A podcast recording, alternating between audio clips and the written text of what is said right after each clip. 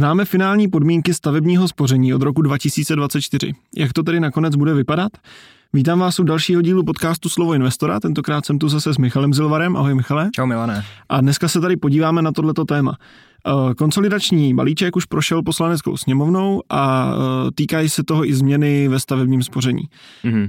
Už minule jsme se tady o tom bavili, jakým způsobem by to mohlo vypadat, trošku jsme se tady i víc probrali to samotné stavební spoření. A uh, teď mě zajímalo, co se teda schválilo a co je jinak. Mm-hmm. Asi nebudeme vůbec rozebírat, co to stavební spoření je. To už tady fakt zaznělo, pojďme se spíš podívat fakt na ty změny, mm-hmm. které se týkají toho konsolidačního balíčku a toho stavebního spoření. My jsme tady spekulovali, jak by ta státní podpora mohla vypadat, s tím, že nakonec to teda prošlo tím horším způsobem, čili ta státní podpora se skutečně snižuje na tisíci korun ročně, maximálně. Každopádně ta sazba státní podpory se také snížila a snížila se na 5%. Jo, mm. čili doposud my jsme byli zvyklí, že člověk musel vkládat 20 tisíc korun každý rok, aby získal tu státní podporu 2000 korun.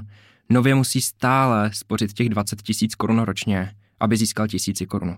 Čili ta mm. sazba státní podpory nám klesá z 10% na 5%. Mm-hmm. Takže uh, to maximální spoření, které musí být, tak je nějakých 20 tisíc teda. Přesně tak, stále zkrátka stále těch 20 tisíc každý rok. Mm-hmm. A uh, když mám teďka stavební spoření, tak uh, co to pro mě vlastně znamená, když už mm-hmm. mě to stavební spoření běží? Prakticky tím, že se snížila ta sazba, tak má to v konečném důsledku vliv na celkové zhodnocení těch úspor. A to docela razantní. Mm. Jo, čili uh, kdybychom se zaměřili na to, jak to bylo doposud, tak Doposud s tou státní podporou 2000 korun tak bylo možné docílit zhodnocení těch vlastních prostředků přibližně 5% ročně. Pokud to člověk vkládal skutečně každý měsíc, zavedeme tam nějaký průměrný poplatek a tak hmm. podobně, tak bychom se dostali na čisté zhodnocení 5%. Tím, že ta sazba nám spadla na 5%, tak v tu chvíli my nejsme schopni docílit tak zajímavého zhodnocení na tom stavebním spoření. Čili kdybych se podíval úplně na ty nové smlouvy, tak na těch nových smlouvách Teď bychom se pohybovali v rozmezí asi 2,7 až 3,5 mm-hmm. čili to už je dost razantní změna z 5% Každopádně, jak na tom jsou třeba ty smlouvy, které jsou teď v tom druhém, třetím, čtvrtém roce, že jo? To nás asi zajímá nejvíce. Mm-hmm. Ideálně, mhm. pokud můžeš, jestli bys to mohl nějak eh, jestli existuje nějaká poučka na to, co, eh, co dává smysl třeba nechat, mm. co dává smysl vybrat, předpokládám, že mm-hmm. to budeš schopný měřit.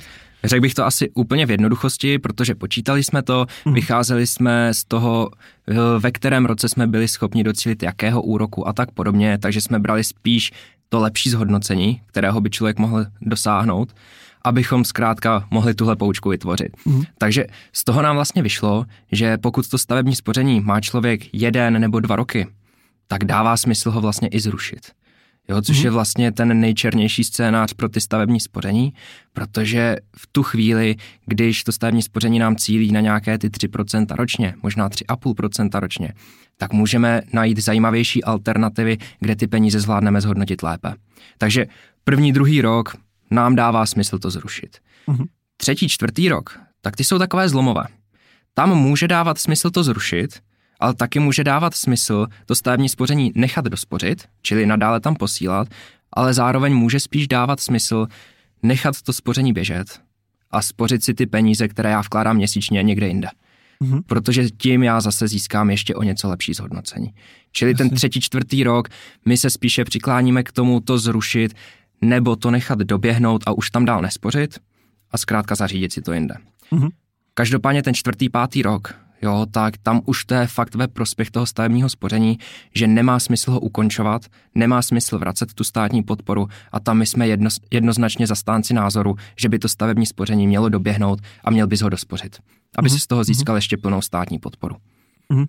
A, a když mluvíš o tom, když mluvíš o tom, že by se dalo vlastně nahradit, nebo že se dají ty peníze vybrat a sjednat si něco jiného, mm-hmm. aby mhm. se tohleto dohnalo, jaký produkty v tomhle jsou tomu stavebku podobný. Já vím, že jsme se o tom mm-hmm. minule bavili, ale jenom trošku, aby jsme to připomněli. Mm-hmm, určitě. Třeba dneska za mě jednoznačně, už jsem to tu taky několikrát proklamoval, třeba takový český státní dluhopis.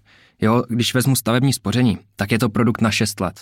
Oproti tomu já můžu mít český státní dluhopis, který je se splatností 5 let a nese mi úrok 5% ročně. Mm-hmm. A ještě navíc oproti tomu stavebnímu spoření, tak to může být osvobozeno od daně, protože splním časový test 3 roky. Takže teď najednou porovnávám státní dluhopis za 5% a stavební spoření za nějaké 3, možná 3,5%. Jo, mhm. a v tu chvíli jsem jednoznačně pro ten dluhopis. Každopádně je to strašně individuální. Samozřejmě každý v tom má nějaký svůj postoj nebo averzi k riziku, averzi k těm investičním instrumentům, čili nelze to jednoznačně globalizovat. Jo, mm. záleží mm. skutečně na té konkrétní osobě, ale třeba z mého pohledu ty alternativy jsou, jsou zajímavé, dokážou zhodnotit ty peníze lépe než to stavební spoření a v tu chvíli stačí si vybrat z těch možností. Mm. Třeba i dneska, tak kdybych vzal v úvahu spořící účet, tak na spořícím účtu dostaneš 5, 5,5%. To je stále více, než nese to stavební spoření. Otázka, jak dlouho to takhle bude, ale v podstatě Přesně v tuhle tak. chvíli, v tuhle chvíli je to lepší než, ne, hmm. než stavebko jako takový. Je, je to taková krátkodobá varianta, protože to stavebko bys měl zafixovaný na 6 let. Ten hmm. spořící účet ti to ponese rok, dva maximálně, pak ten úrok zase bude o něco nižší, ale pravděpodobně by ses dostal minimálně na to stejné. Hmm. S výhodou, že to nemáš 6 let blokované. Jasně. Jenom, aby jsme trošičku uh, tenhle ten tvůj názor jakoby odargumentovali, uh, můžeme si to trošku porovnat vyloženě vedle sebe, jestli bys mohl říct, co vlastně máme teď a mm. naopak tomu, co máme co, nebo co, co bude následovat, ať, ať eh, je to co nejvíc jasný. Myslíš teď v kontextu těch eh, spořících účtů? Těch eh, stavebních, stavebních, stavebních spoření. Pořád, Dobře. pořád o tom se bavím. Jenom vyloženě opravdu, bavili jsme se, že se to mění od 2024, mm-hmm. to přichází v platnost, tak jenom co máme teď a co můžeme čekat v těch 24 vyloženě mm-hmm. vedle mm-hmm. sebe. Rozumím. Takže doteď byl každý zvyklý na státní podporu maximálně 2000 korun, spoří 17 stovek měsíčně nebo 20 tisíc ročně, přistálo mu na tom stavebním spoření 2000 korun. Mm-hmm. Nově, aniž by cokoliv měnil, tak mu tam přistane tisíci koruna. Takže v podstatě to je asi ta nejrazantnější změna. Většina těch ostatních parametrů zůstává stejná, čili stále tam budou ty poplatky za vedení účtu, eh, stále tam může být poplatek za uzavření smlouvy nebo za předčasné ukončení, ale tohle je asi taková ta jediná výrazná změna toho stavebního spoření. Mhm. Ještě v tom návrhu zákona, respektive on prošel poslaneckou sněmovnou, teď se čeká ještě na ten senát, tak tam stojí to, že nově se do určité míry bude ta státní podpora i danit. Jo, mm-hmm. to je za mě taky dost důležitá informace, která nikde moc nezazněla, protože doposud, když ti tam připsali tu státní podporu, tak to byl pro tebe čistý výnos, už se to nějak nedanilo. Nově už to bude mít určitá pravidla, protože nově ve chvíli, kdy ukončíš to stavební spoření, tak to prakticky může být předmět daně a teoreticky se může stát, že z toho tu daň budeš odvádět. Mm-hmm. Týká se to malého množství lidí. Jo, každopádně stát to teď definoval tak, že to bude v paragrafu 10 ostatních příjmů. Týká se to, myslím, odstavce 1 bodu Q, kde v podstatě, když ty příjmy v této kategorii ostatních příjmů přesáhnou 50 tisíc korun, mm-hmm. tak v tu chvíli je to předmět daně a musíš z toho odvést 15%. Jo, což v podstatě silně sníží ještě to zhodnocení. Mm-hmm. Uh co se ještě řadí mezi tyhle ty příjmy, když už jsme u toho, aby jsme trošku přiblížili, čeho se to ještě týká, když říkáš do 50 tisíc? Ale nejsem daňový poradce, ale tuším, že se tam například řadí příjem z pachtovních smluv, čili mm. když pronajímáš mm. pozemky, uh, nenapadá mě teď nic dalšího. Mm. Jo, nechci úplně nad tím laborovat. Jasně, jasně. Ale to mě jenom, aby, aby jsme to mali, maličko přiblížili, aby bylo mm. jasný, aby bylo jasný, o čem se bavíme. Problém je, že nikdo tu daně neodvede automaticky. Čili bude to zodpovědnost těch lidí, těch uživatelů a budou v tom zase nejasnosti, budeš muset řešit s daňovým poradce nebo s účetní, jestli to je ten předmět daně, jestli jsi nepřesáhnou, budeš to muset hlídat. Je to strašně velká komplikace, která mě se vůbec nelíbí, hmm. protože u většiny těchto produktů tak za to danění zodpovídá stát nebo právě ta finanční instituce, která tu daň automaticky odvádí, tady to vlastně nebude. A teď ten nejčernější scénář, protože neustále Někdy jsem se setkal ještě teď se stavebním spořením, který běží třeba 20 let. Mm-hmm. A tam je problém, že tam už je nějaká nakumulovaná státní podpora. A ta státní podpora je relativně velká, ona už může být klidně i těch 50 tisíc. A pokud by vlastně člověk zrušil to stavební spoření po novém roce, tak v tu chvíli by tu státní podporu danil celou, od toho mm-hmm. počátku. Mm-hmm. Kdyby to stihnul ještě letos, tak nebude tu daň platit, vůbec by se to toho zákona netýkalo ještě. Jo, a to je podle mě docela silná problematika, která může ovlivnit primárně tyhle hodně starý stavební spoření. Mm-hmm. To je docela dobrá informace, to si myslím, mm. že je něco, že je něco, co uh, můžou reálně lidi využít pro svůj prospěch, protože protože představa, že to budu danit celý, není asi no. úplně, no. úplně, úplně příjemná. Že? Když vezmu v úvahu, že tam máš 50 tisíc státní podpory, tak když z toho odvedeš 15% daň, tak je to 7,5 tisíc, který vyhodí z okna. Mm. Ale problém je, že tahle informace přišla teď, na konci roku, takže už vlastně ani není moc čas na to to zachránit. Teď už nestíháš výpovědní lhůtu, už není možný to jako stihnout do toho roku 24. Mm. Takže spíše být na pozoru, že něco takového v té novele zákona přišlo, a může se to týkat těch starších smluv. Jasně, jasně. Spíš s tím tak nějak jako vlastně počítat, připravit se na to, že tam může být, hmm. může být něco takového.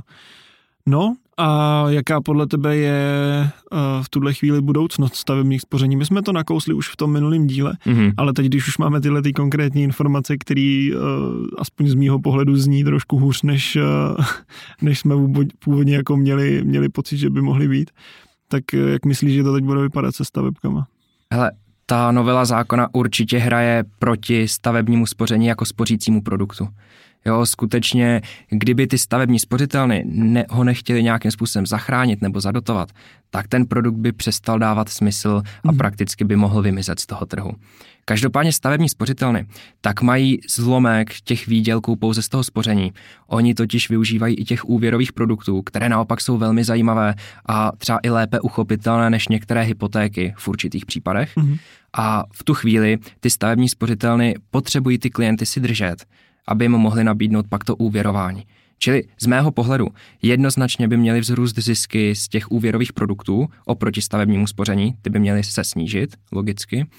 A zároveň ty stavební spořitelny dělají všechno pro to, aby ty klienty natáhly a aby si to stavební spoření nově ještě udělali. Mm-hmm. Čili mm-hmm. setkáme se teď s nejrůznějšími akcemi, kde můžeš získat tu vyšší úrokovou sazbu, čili dneska se dá docílit možná zhruba 3% ročně úrokové sazby což by i s tou státní podporou odpovídalo těm 3,5% ročně zhruba, možná něco lehce přes.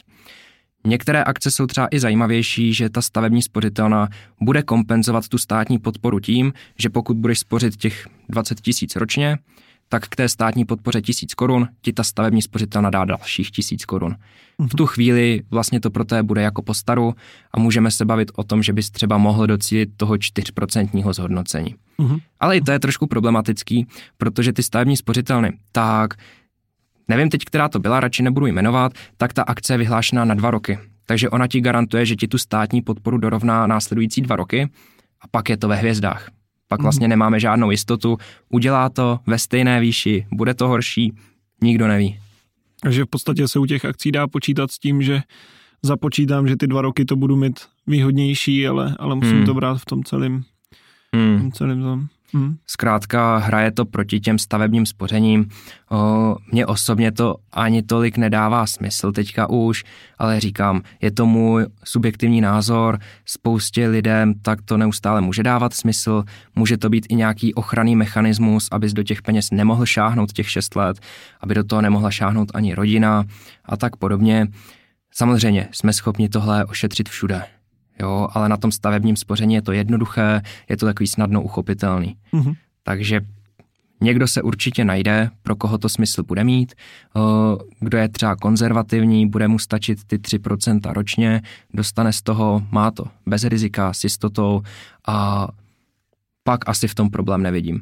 Hmm. Já bych volil nějaký investiční instrument, třeba ten státní dluhopis, který pro mě je taky bezrizikový. Samozřejmě na pozadí nějaké riziko je, ale naprosto minimální. Pro mě to je bezriziková míra zhodnocení, kterou já jsem schopen z toho získat, těch 5%. A to je pro mě zajímavá cesta. Hmm. Ale nemusí to tak hmm. být pro každého tak v podstatě vždycky se vracíme k tomu, že uh, se to vrací tomu, že je to vždycky individuální, hmm. takže těžko se to, těžko se to globalizuje. Uh, máš ještě něco, co si myslíš, že by uh, mělo zaznít k tomuhle tématu, jako uh, z těch novinek? Prakticky je to fakt všechno individuální, každopádně hlavně lidi podle toho, jestli to stavební spoření mají. Tak ještě jednou bych teda zdůraznil, že pokud je to nové spoření, první, druhý rok, dává smysl ho spíše zrušit. Mm-hmm ten třetí rok, tak dává smysl ho buď zrušit, nebo tam přestat posílat peníze, spořit si jinde, nechat to už zkrátka doběhnout. Čtvrtý rok, tak už může dávat smysl ho i dospořit. A pátý, šestý rok, tak jednoznačně pokračujte, spořte, to už prostě dává smysl. Po těch hmm. šesti letech se to ukončí a v tu chvíli jste z toho vyždímali maximum. Hmm. To je mhm. pro mě, podle mě asi to nejdůležitější na tom. Jo, super, super, děkuju, děkuju za tenhle ten vhled do toho. Tenhle ten díl eh, byla spíš taková aktualizace, eh, vlastně dopodrobněji jsme tyhle ty stavební spoření probrali už eh, v jednom z předchozích podcastů. Pokud se na nás koukáte momentálně na YouTube, tak někde tady na videu bude odkaz, ten tam určitě dáme, takže se nezapomeňte podívat i na to, abyste získali trošku lepší pohled na ten produkt jako, jako takový, pokud vás to zajímá. Určitě se podívejte i na naše sociální sítě, a nezapomeňte sledovat a odebírat naše YouTube, protože každý dva týdny tady vydáváme tenhle ten podcast a věnujeme se, myslím si, poměrně zajímavým tématům, který by se i vás mohli týkat. Takže děkujeme za sledování, mějte se krásně a ty taky Michale, díky. Tak ahoj Milane, nashledanou. Ahoj, nashledanou.